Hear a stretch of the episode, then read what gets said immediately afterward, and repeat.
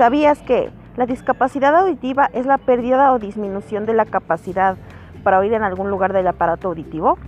En etapas tempranas de la vida puede tener efectos importantes en el desarrollo de una niña o un niño, sobre todo en las áreas intelectual, oral, emocional, social y académica.